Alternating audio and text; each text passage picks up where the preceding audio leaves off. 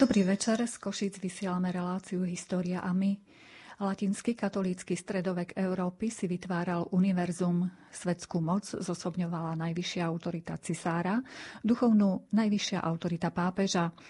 Aby táto dvojitá správa veci svetských a duchovných demonstrovala jednotu, rímským stredovekým cisárom západu sa stával ten, koho takto korunoval pápež v Ríme. Mala sa tým ukázať jednota v duchu Augustínovho Božieho štátu na zemi. To však bol ideál, skutočnosť bola veľmi často iná. Dnes sa teda budeme venovať cisárským korunováciám v Ríme. Naše pozvanie do Košického štúdia Rádia Lumen prijal pán doktor Jan Zachariáš. Vítajte u nás, dobrý večer. Dobrý večer. Za mixážnym pultom je Robert Majdák, hudbu vyberá Diana Rauchová a od mikrofónu vás zdraví Mária Čigášová. Nech sa vám dobre počúva.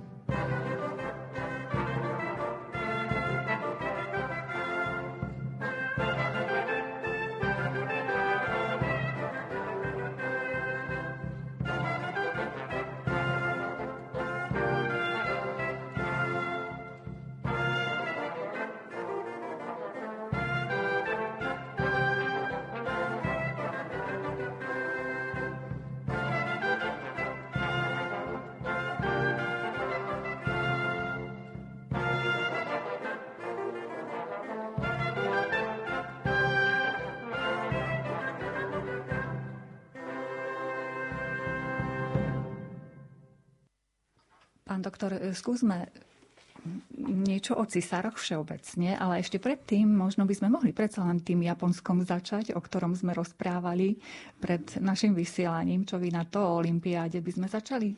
Začnime nejakým univerzálnym kráľovstvom na Zemi, možno tak rozprávkovo.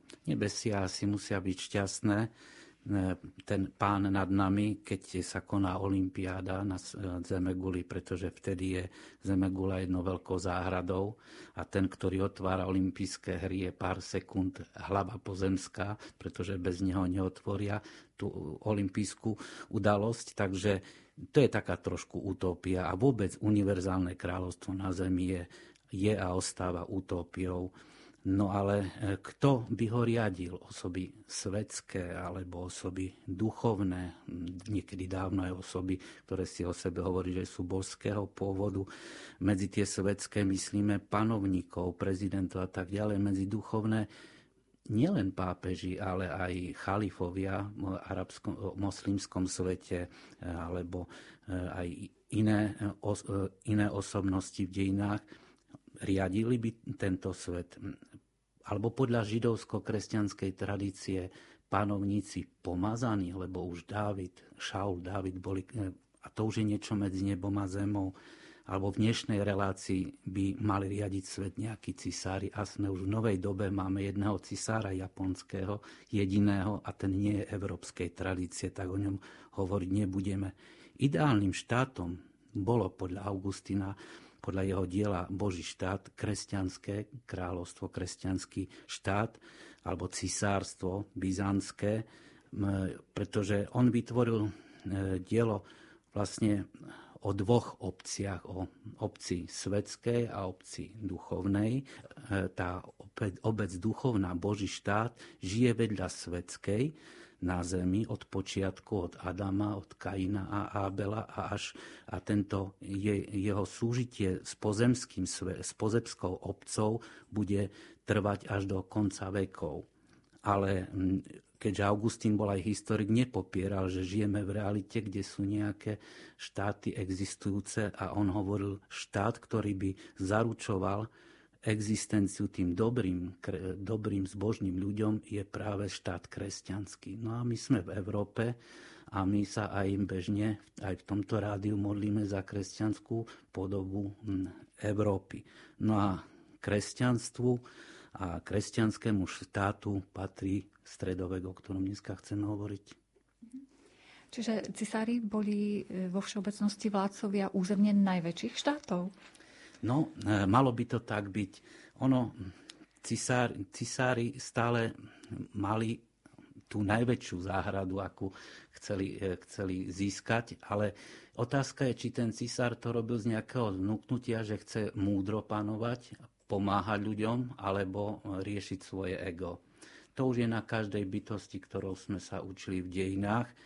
No, boli veľké, veľké ríše Alexandra Macedónskeho, alebo potom staroveké ríše, či už ide o, o, rímsku, o rímsku, čínsku, japonsku a tak, ale tým e, okre, čínskym a japonským a perským sa my venovať nebudeme. Zameriame sa na, na európsky priestor Takisto boli aj také trpasličie cisárstva a podivné v dávnych dobách, čo ja spomeniem také solúnske cisárstvo, tak okolie Tesaloniky, to je cisárstvo, neviem, ale my si pamätáme staršie aj na to, že bolo také prapodivné cisárstvo jedného generála, diktátora v Stredoafrickej republike, ktorý si urobil cisárstvo na spôsob napoleonskej slávy a pritom to stalo strašné milióny a zuboženie ľudí. Takže boli aj takí trpaslíci medzi cisármi, ale v skutočnosti e, cisárstva mali teda, zahrňali tie najväčšie záhrady sveta a išlo len o tie osobnosti, ktoré ich riadili, či tým ľuďom chcú pomáhať, alebo riešiť, ako opakujem, svoje ego. Čiže čím menšie e, cisárstvo, tým väčšie ego panovníka. No skoro až. Tak vravíme teda, že budeme sa venovať e, skôr tej európskej tradícii, pokiaľ ide o cisárov. Skúste nám teda predstaviť vo všeobecnosti, akých tých cisárov všetkých sme mali tu.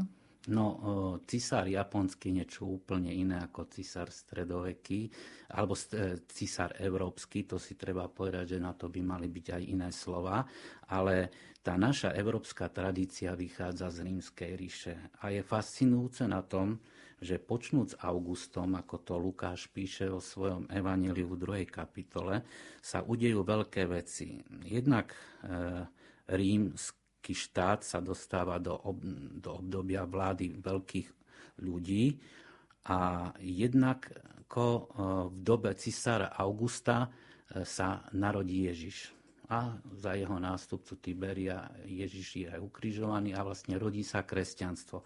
Dve udalosti. Rodí sa jedno veľké univerzum cisárske e, v tom stredo, stredomorskom priestore, v okolí Stredozemného mora, ale e, dedičstvo preberá hlavne Európa z neho. No a mm, to cisárstvo vlastne z počiatku tie tri storočia je e, nepriaznivo naklonené kresťanstvu. Tri storočia sa kresťanstvo prenasleduje. Ale ešte by som sa vrátil k Augustovi. Bola to veľká, do, veľká udalosť jeho nástup, pretože Lukáš píše, že e, bolo veľké ščítanie ľudu, aby bol popísaný celý svet. Lebo kto vedel o nejakom Japonsku, Číne, čiže to bola veľká univerzálna udalosť E, nástup vlády Augusta. No ale to pohanské cisárstvo Rímanov, to sú prvé tri storočia. Nás však bude zaujímať tradícia od čias Konštantína, cisára, kedy povolil kresťanstvo a jeden z jeho neskorších nástupcov, Teodosius, aj ho nariadil ako štátne náboženstvo štátu. A tu už je kresťanstvo slobodné a kresťanstvo sa môže rozvíjať. A na tomto kresťanskom, rímskom, cisárskom štáte stavia aj dnešná moderná Európa. Len má dve línie. Čiže tú západnú, latinskú a tú východnú, grécku. Tak skúsime to cisárstvo Európskeho kresťanského východu predstaviť. No, tak e, roku 395 učia, učia sa tu už deti na základnej škole. E, kresťanské rímske cisárstvo sa delí na dve časti na západorímsku ríšu a východorímsku ríšu. Tá východorímska ríša pretrvá tisíc rokov, ale v podobe Byzancie, tak ju bude poznať stredovek a bude sa uberať svojou cestou, svojou gréckou, neskôršie grécko-slovanskou cestou. Bude e, udržiavať nepretržitú kontinuitu svojich panovníkov a keď aj dojde k dobytiu Konštantinopola Turkami, tým tretím Rímom po Ríme a Konštantinopole sa stane cárske Rusko. Čiže ruské cárstvo, cisárstvo či imperátorstvo od Ivana Hrozného po Mikuláša II. Tento svet, východný, grécky alebo grécko-slovanský, grécky, byzantský, sa bude vyvíjať aj nábožensky svojim smerom od roku 1054, teda ortodoxno-pravoslávnym. A e, bude to bude tu ešte jedna zaujímavosť tohto sveta, tým sa aj rozlúčime, že tu pánovník e, nadobudne postavenie vrchné aj nad správou duchovných vecí, pretože bude e, riadiť aj činnosť konštantinopolského patriarchu a iných patriarchov v svojom štáte. Čiže dojde k takémuto pojmu, ktorému sa hovorí cezaropapizmus, čiže ako keby cisár bol zároveň aj pápežom Byzancie. Aj to cítiť tento duch zasahovania svetskej moci do duchovnej, náboženskej, cirkevnej e, sa prejaví napríklad aj u Petra Veľkého, ktorý zruší e, patriarchov a tak. Čiže ten vplyv Cezarov papizmu v tom východoevropskom priestore je značný. A tu by sme opustili východnú Európu. Áno.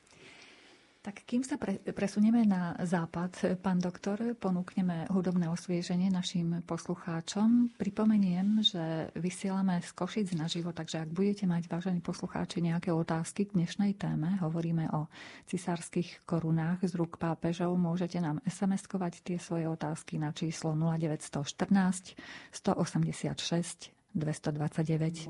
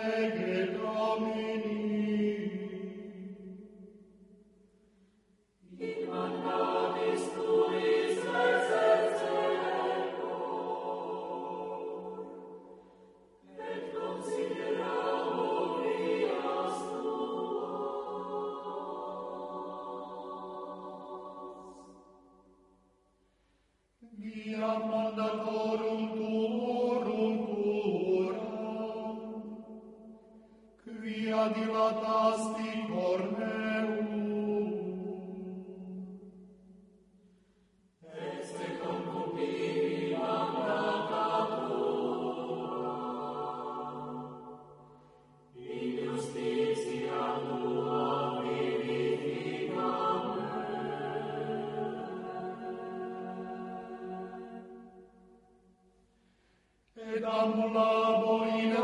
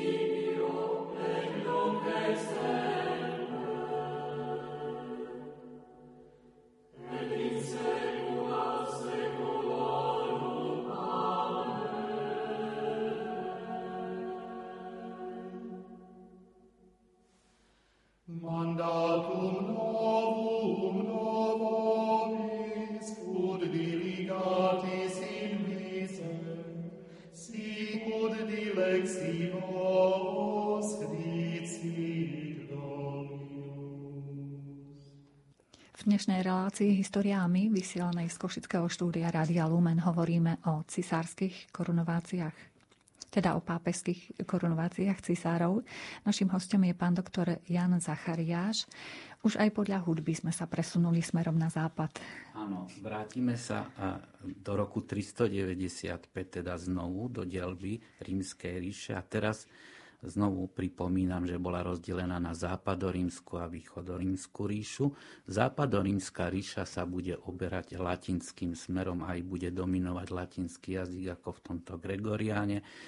E, západorímske cisárstvo, to staré antické, vydrží tak 3 štvrte roka, pretože, 3 štvrte storočia, pretože sa zrúti pod náporom sťahovania národov a vznikajú barbarské kráľovstva a západná Európa je ohromená. Čiže zase jeden rok už nebude, na roky dám pozor, aby som ich veľa nehovoril, ale ten je kľúčový. Roku 476 zaniká toto západorímske antické cisárstvo a ním končí aj starovek v Európe.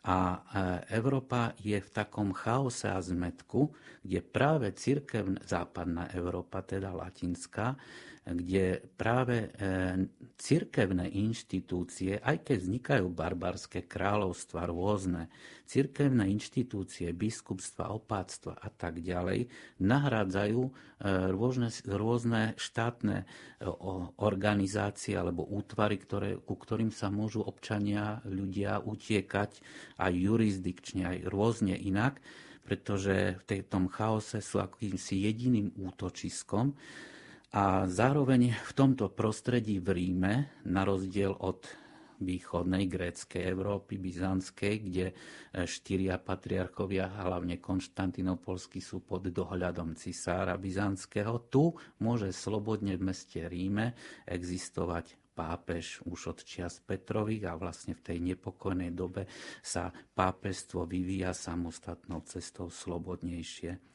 Je tu akési vákuum, ktoré sa obnoví v roku 800, keď e, e, roku 800 na Vianoce pápež Leu III nečakane, dosť prekvapeného, e, franského panovníka Karola Veľkého korunuje za cisára v Ríme.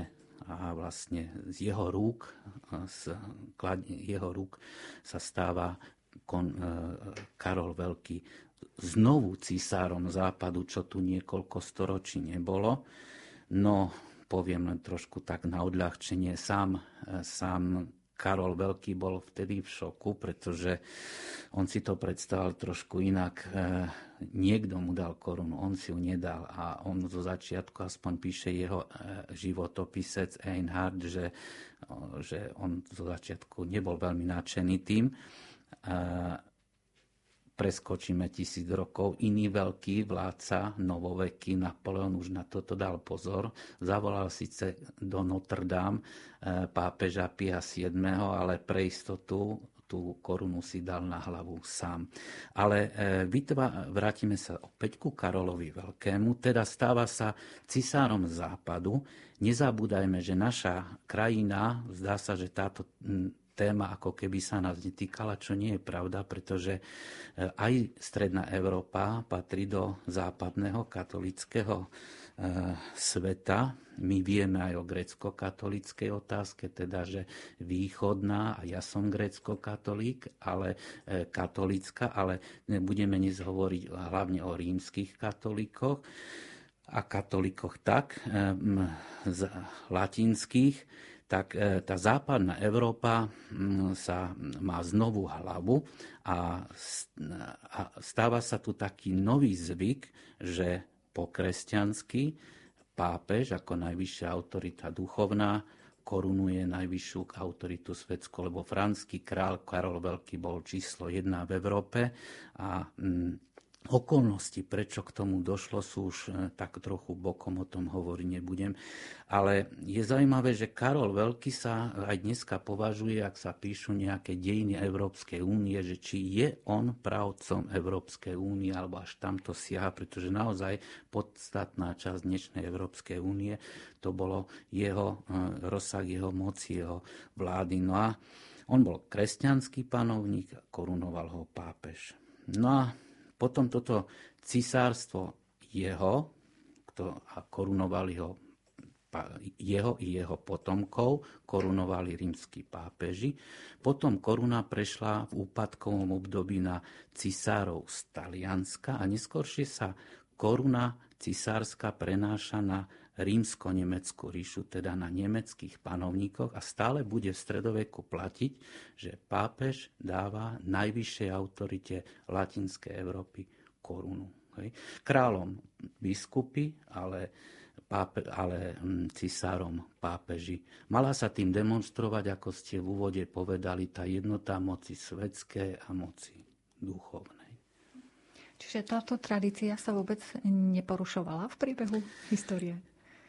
No, porušovala sa, pretože ideálny stav, aby sa tak e, naozaj v duchu Augustinovho chápania takého ideálneho kresťanského štátu najvyššia autorita svetská a e, duchovná nejak súzvučila, sa prejavila snad len u cisára Ota, I, Ota III.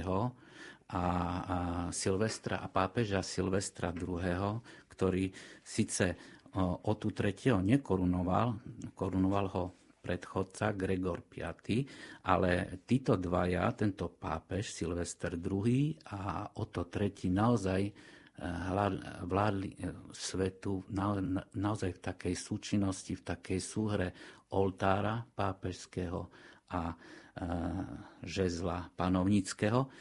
U všetkých ostatných 30 korunovaných panovníkov môžeme, cisárskych, teda cisárov môžeme povedať, že šlo vlastne kto z koho.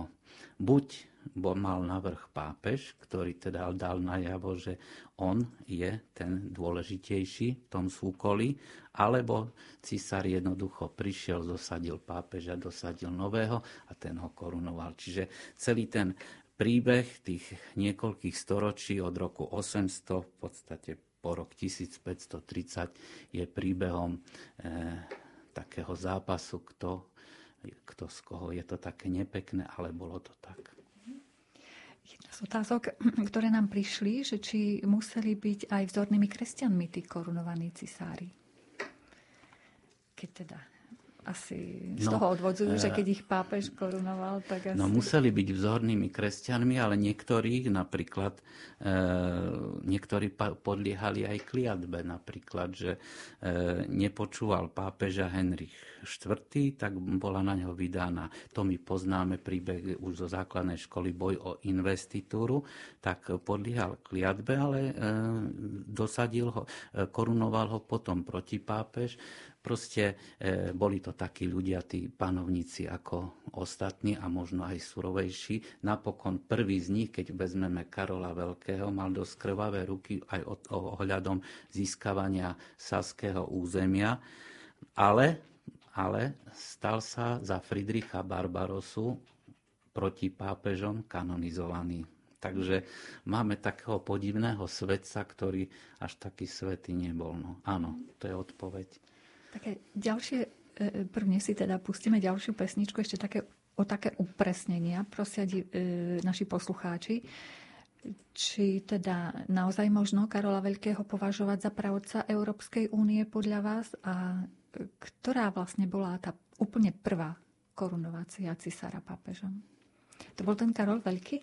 Áno, to bolo na Vianoce roku 800 v Ríme, v Bazilike svätého Petra Eh, sa otočil pápež na Karola, prišiel s korunou, ľud prevolal slávu prichystanými slovami. Karol sa nestačil diviť. A ono to totiž bolo, asi, asi to mám povedať, že Lev III bol v tiesnivej situácii v Ríme, pretože mu hrozí, bol v nebezpečenstve života v svojom okolí a potreboval pomoc. No a už dlhšie existovala spolupráca Franskej ríše s pápežmi a vtedy Karol Veľký prišiel, pomohol pápežovi a on si pápež povedal, autorita kráľa je autorita kráľa, ale keď, keď ho korunujem za cisára, tak aj ja si svoje postavenie trošku polepším. Takže to bola úplne prvá korunovácia za cisára západu. Áno, Vianoce 25. december roku 800, áno, Boží hod Vánoční. A môžeme ho teda za pravdca Európskej únie No, tak e, keď, e, keď Európsku úniu považujeme veľmi moderne, tak samozrejme Robert Schumann a tak to je jasné, to je novodobá história a Konrad Adenauer, títo dvaja politici moderní, ale keď ideme, že budeme písať nejaké dávne, dávnu históriu e, Európskej únie, tak by sme mohli, lebo naozaj e, rozsahom veľkú časť dnešnej Európskej únie buď priamo, alebo nepriamo Karol e, Veľký mal ako franský panovník pod kontrolou.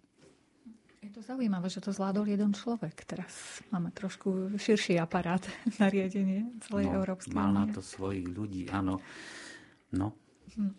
Takže nasleduje pesnička. Ak máte nejaké otázky k dnešnej téme, hovoríme o cisárskych korunách z rúk pápežov. Môžete nám poslať SMS-ku s vašou otázkou na číslo 0914 186 229.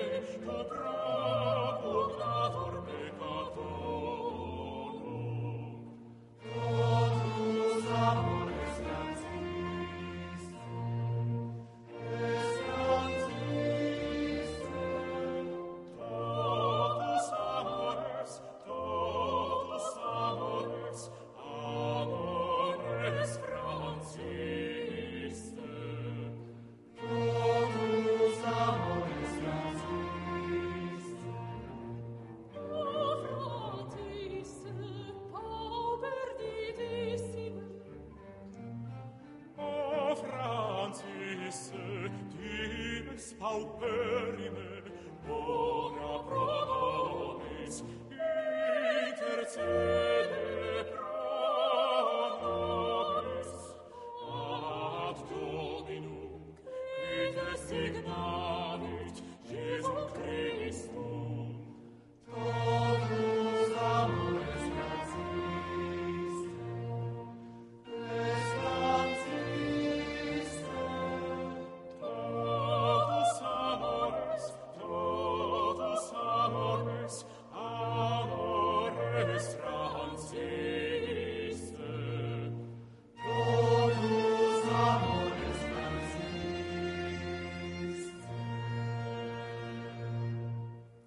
Dnes hovoríme o cisárskych korunováciách v Ríme. Ako vieme, v stredoveku svetskú moc zosobňovala najvyššia autorita cisára a duchovnú autorita pápeža.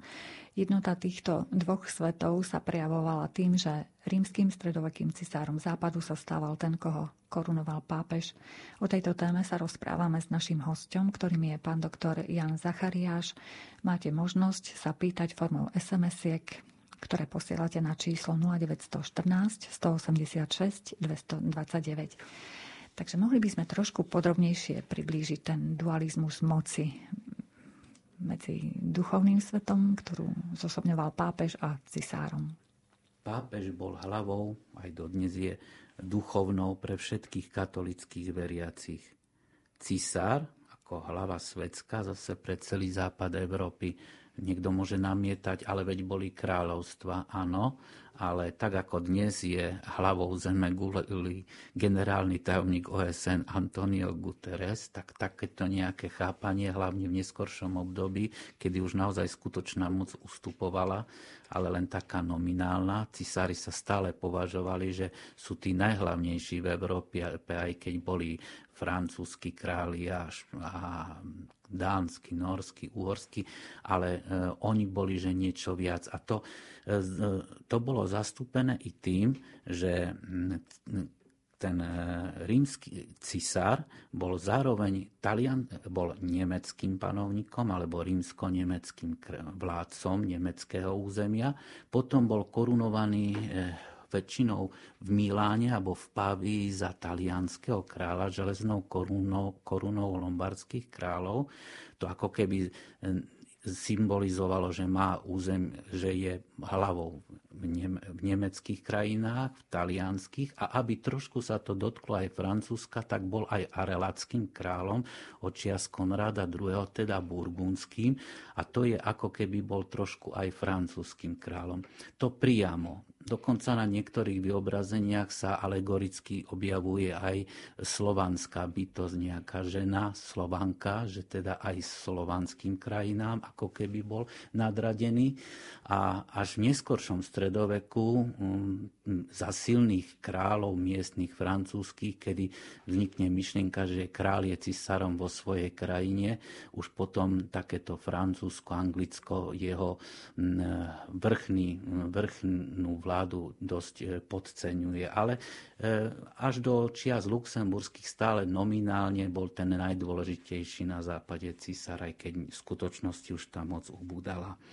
No a teraz ďalej. Pápež mal, zaujímavé na vzťahu medzi pápežom a cisárom bolo, že pápež mal i svetskú moc. Teda mal svoj vlastný pápežský štát, ktorý sa za prvých Karolovcov vytvoril. E, niekedy v 8. storočí, bol léným pánom niektorých kráľovstiev. Mimochodom nemusíme chodiť ďaleko. Pápežovým apoštolským kráľom bol už Štefan prvý uhorský kráľ a uhorské kráľovstvo bolo vlastne pod pápežom. E, Silvester II, ktorého sme dneska spomínali, ten ideálny vzťah Silvester II a to tretí cisár, že, že si rozumeli, tak on dal korunu nášmu prvému kráľovi uhorskému. Takže mm, aj e, sicilskí králi boli lene podriadení, podriadení e, pápežovi. A pápež e, zasahoval aj v otázkach investitúry aj do do, tam, tam bol taký boľavý bod, že kto má čo udeliť e, biskupovi na nemeckom území nejakému významnému, pretože ten biskup bol aj svetský vládca, aj duchovný a boli z toho dlhé naťahovačky. Naopak cisár, a to je veľmi zaujímavé, chcel mať i duchovnú moc, pretože bol hlava pomazaná. Šlo to tak ďaleko, že e, pri pomazaní bol najprv pomazaný kríž, krízmom, to je vlastne e, mirha, Eh, ale neskôršie už len svetým olejom najprv na hlave, potom neskôršie na, ramen, na ramene a medzi lopatkami. Čiže on vykonával aj diakonské alebo poddiakonské služby, čiže on ako keby zasahoval do duchovných vecí. Kto je teda hlavou či srdcom západoeurópskeho kresťanského univerza? Pápež či cisár? No a vy ste spomínali, že ten ideálny vzťah bol v tom, že, že pápež udeluje korunu cisárovi, že ako keby to malo tak pekne fungovať. Ba dokonca cisár, na rozdiel od kráľov, mal pod e, cisárskou korunou aj e, mitru. Hm, čiže naozaj to bolo trošku viac ako obyčajný král. No a tak e, už konkrétne veci no, našim poslucháčom priblížiť tie konkrétne cisárske korunovácie. Vraveli sme, že všetko to začalo tým Karolom Veľkým. Mm-hmm. Tom roku 800. Zaujímavé bolo pri, pri týchto korunováciách, že e, keď sa to podarilo, boli, e, konali sa e, vo, výro, vo veľmi významných dňoch. Karol I, Karol II, ale i Oto II, aj Henrich III boli korunovaní na Vianoce. Ďalej. Na Veľkú noc bol korunovaný Lotar I. Zatiaľ neviem, či to niekomu niečo hovorí, ale tak môžem povedať. Henrich IV, ten, čo sa tak dostal do sporu v Kanose s pápežom Gregorom VII, že musel stať bosý na snehu, tak ten tiež na Veľkú noc bol korunovaný, alebo aj Henrich VI bol korunovaný na Veľkú noc. A by sme mohli povedať, tu nám dobre známy Karol IV, luxemburský najväčší Čech na Veľkú noc. Jeden král bol, cisár bol korunovaný na Hromnice, o to prvý jeden bol korunovaný na, na nebo vstúpenie a to bol o to tretí ten ideálny cisár. Ďalšia zaujímavosť bola, že úplne e, sa korunovácia považovala, že všetko je v poriadku. Keď bola korunovácia prevedená v Ríme, v chráme svätého Petra, pápežom, to boli také e, základné piliere toho, aby to všetko dopadlo ako malo. Lenže niekedy sa stalo, že rímsky ľud niektorého uchádzača nepustil do chrámu svätého Petra a tak dvaja e, cisári e, boli korunovaní v Lateránskej bazilike. Potom sa mohlo stať, že e, v dobe, keď bolo avignonské zajatie pápežov, pápeži neboli prítomní v Ríme, takže ich korunovali kardináli, legáti. A to sú, to sú v 14. storočí traja cisári, z nich jeden je Karol IV, on nebol korunovaný cisá, e, pápežom.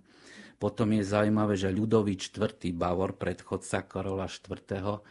ani le, jemu udelil korunu jeden miestný e, patrici, ako keby taký republikánsky, čiže to bolo také až bohorúhačské, že teda nie, sve, nie duchovná moc, ale svetská moc.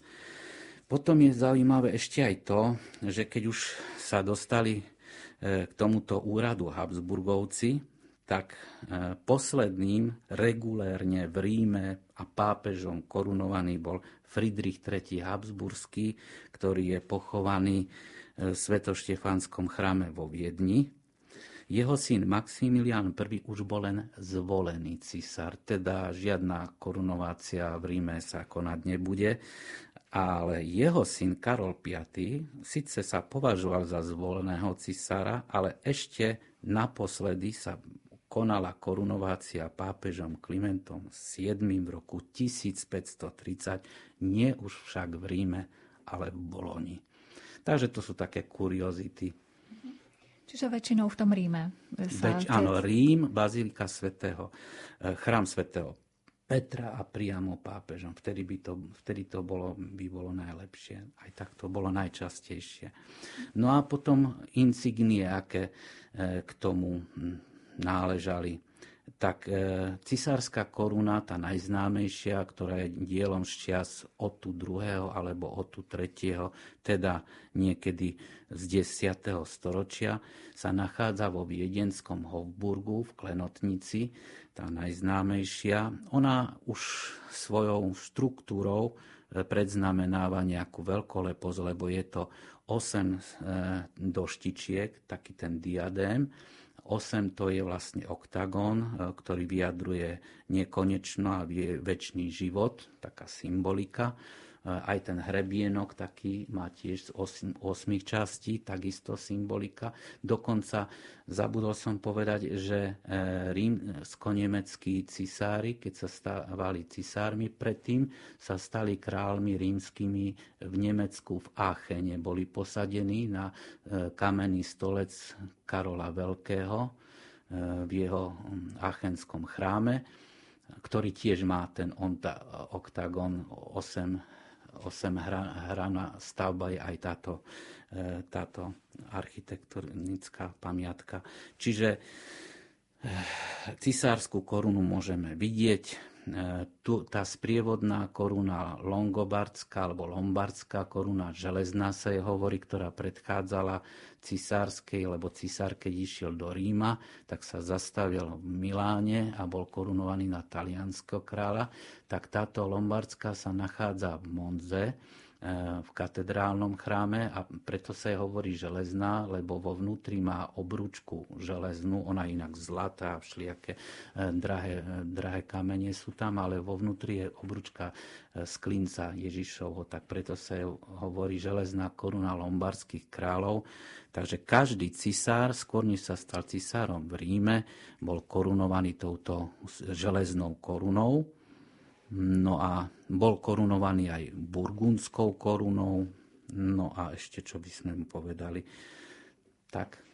No, e, naši poslucháči nám naznačujú, že by ich zaujímalo aj to, že či ten korunovačný proces bol stále rovnaký alebo sa menil od cisára k cisárovi. Tak možno, že ten proces korunovácie, korunovačný, trošku áno, áno, korunovačný proces vyzeral tak, že najprv sa konal pred e, hlavným oltárom svet, e, chráme svätého Petra v prvých storočiach a aj to pomazanie, alebo pomazanie a korunovanie spolu bolo e, krízmom, teda mirhou, e, ktorú užíva, ktorá sa užíva, to je vlastne olej plus balzam, pri e, sveteniach biskupov.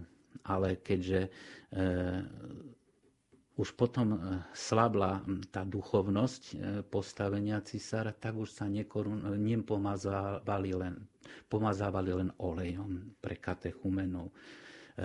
Obraz sa tiež posunul od hlavného oltára k oltáru svätého Morica vo katedrále svätého Petra, čím sa zdôraznilo, že to nie je až také dôležité.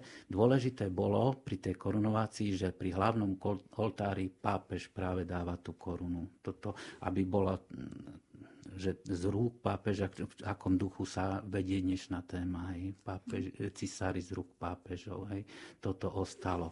Aj to pomazanie bolo, e, najprv bolo na hlave, a na viacerých častiach tela a potom už ostalo len na rameni a medzi lopatkami. Čiže bol taký posun. Aj v e, duchovných e, po funkciách toho cisára sa pos- uberalo z jeho duchovnosti. Najprv bol viac, potom bol diakon, potom bol poddiakon.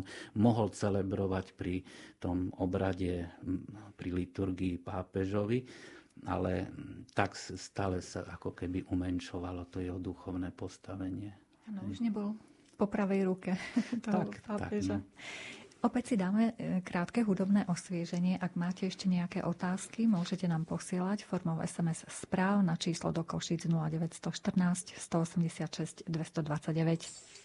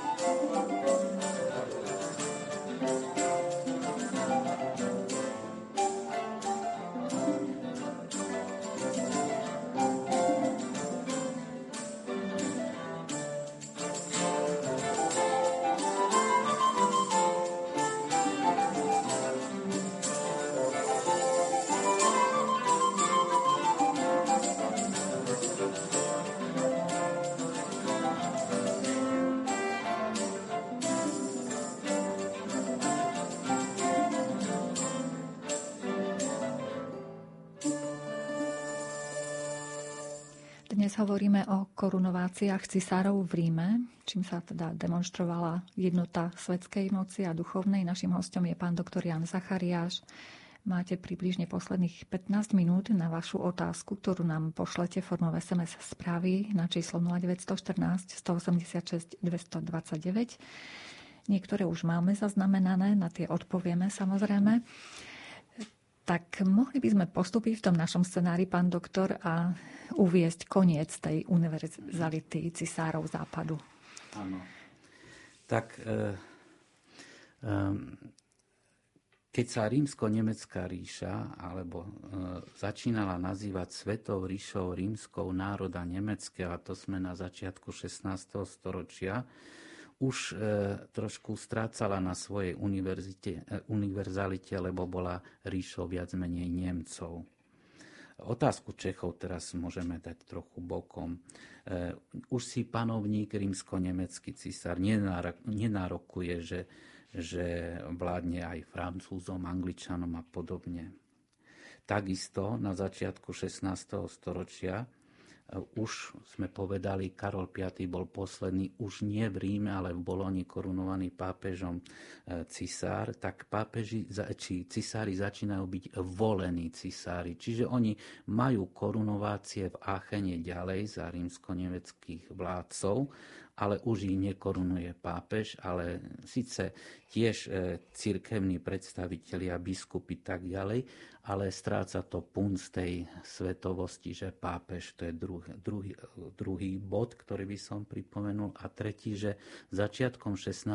storočia e, tá univerzalita cisárstva takého posvetného sa stráca aj tým, že Sveta ríša rímska národa nemeckého už nie je e, ríšou len e, katolíkov, ale že sú tu už aj e, je tu reformácia od roku 1517, čiže to sa tiež mení. Čiže do novoveku vstupujeme s tým, že, stre, že stredoveké to duchovno-svetské cisárstvo ako keby sa sekularizovalo.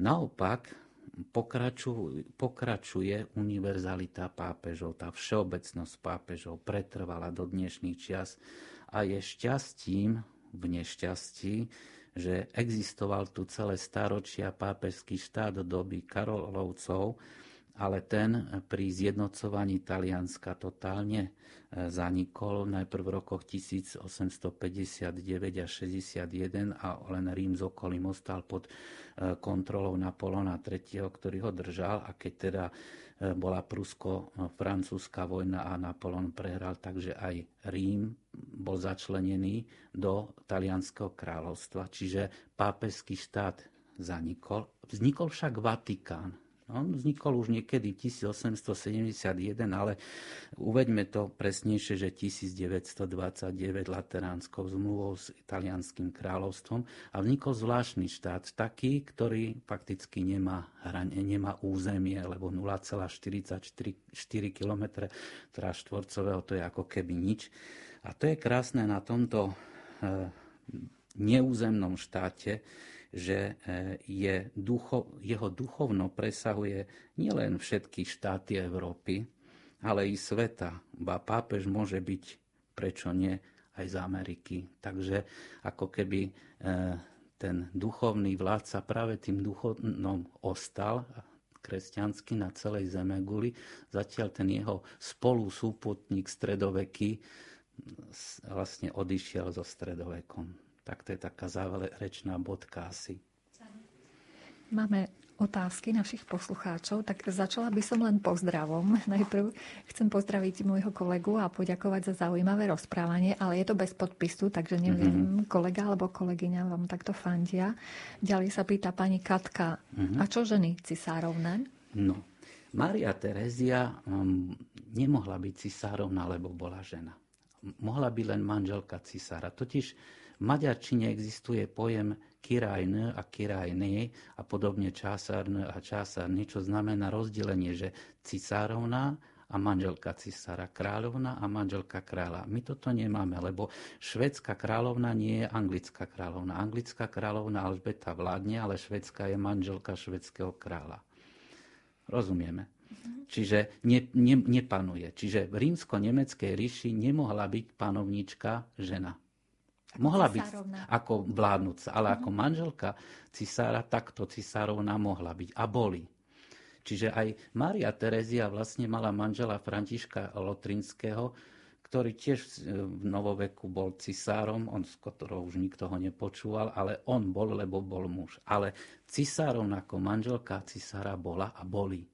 Čiže ja keď chcem trošku vyhovieť pani poslucháčky, tak tu ma napadá, že Konrad II. Sálsky bol v roku 1027 korunovaný Jánom 19 v Ríme za cisára, teda spolu s manželkou Gizelou. Napríklad, aj, aj meno poviem. Alebo Henrich III. Sálsky bol v Ríme korunovaný s druhou manželkou Agnes Poatie a tak ďalej. Karol IV., o ktorom je viac literatúry na našom území, tam sa píše aj, že ako bola korunovaná eh, Karla IV., jedna z manželek, lebo mal štyri, ale tá, ktorá vtedy v roku 1355 bola v Ríme, že napríklad po jeho korunovácie manželovej, aj ona bola korunovaná, ale tú mitru mala trošku inak pootočenú ako manžel. Tak to je taká perlička. Mhm. Že nebolo bežné, že ženu, ženu za cisárovnú, teda pápež korunovala. nie len ako manželka cisára bola cisárovna. Ďalšia otázka. Karol Veľký zjednotil germánske kmene. Ako sa on alebo jeho synovia správali k Slovanom? Ak v krátkosti to dokážete povedať.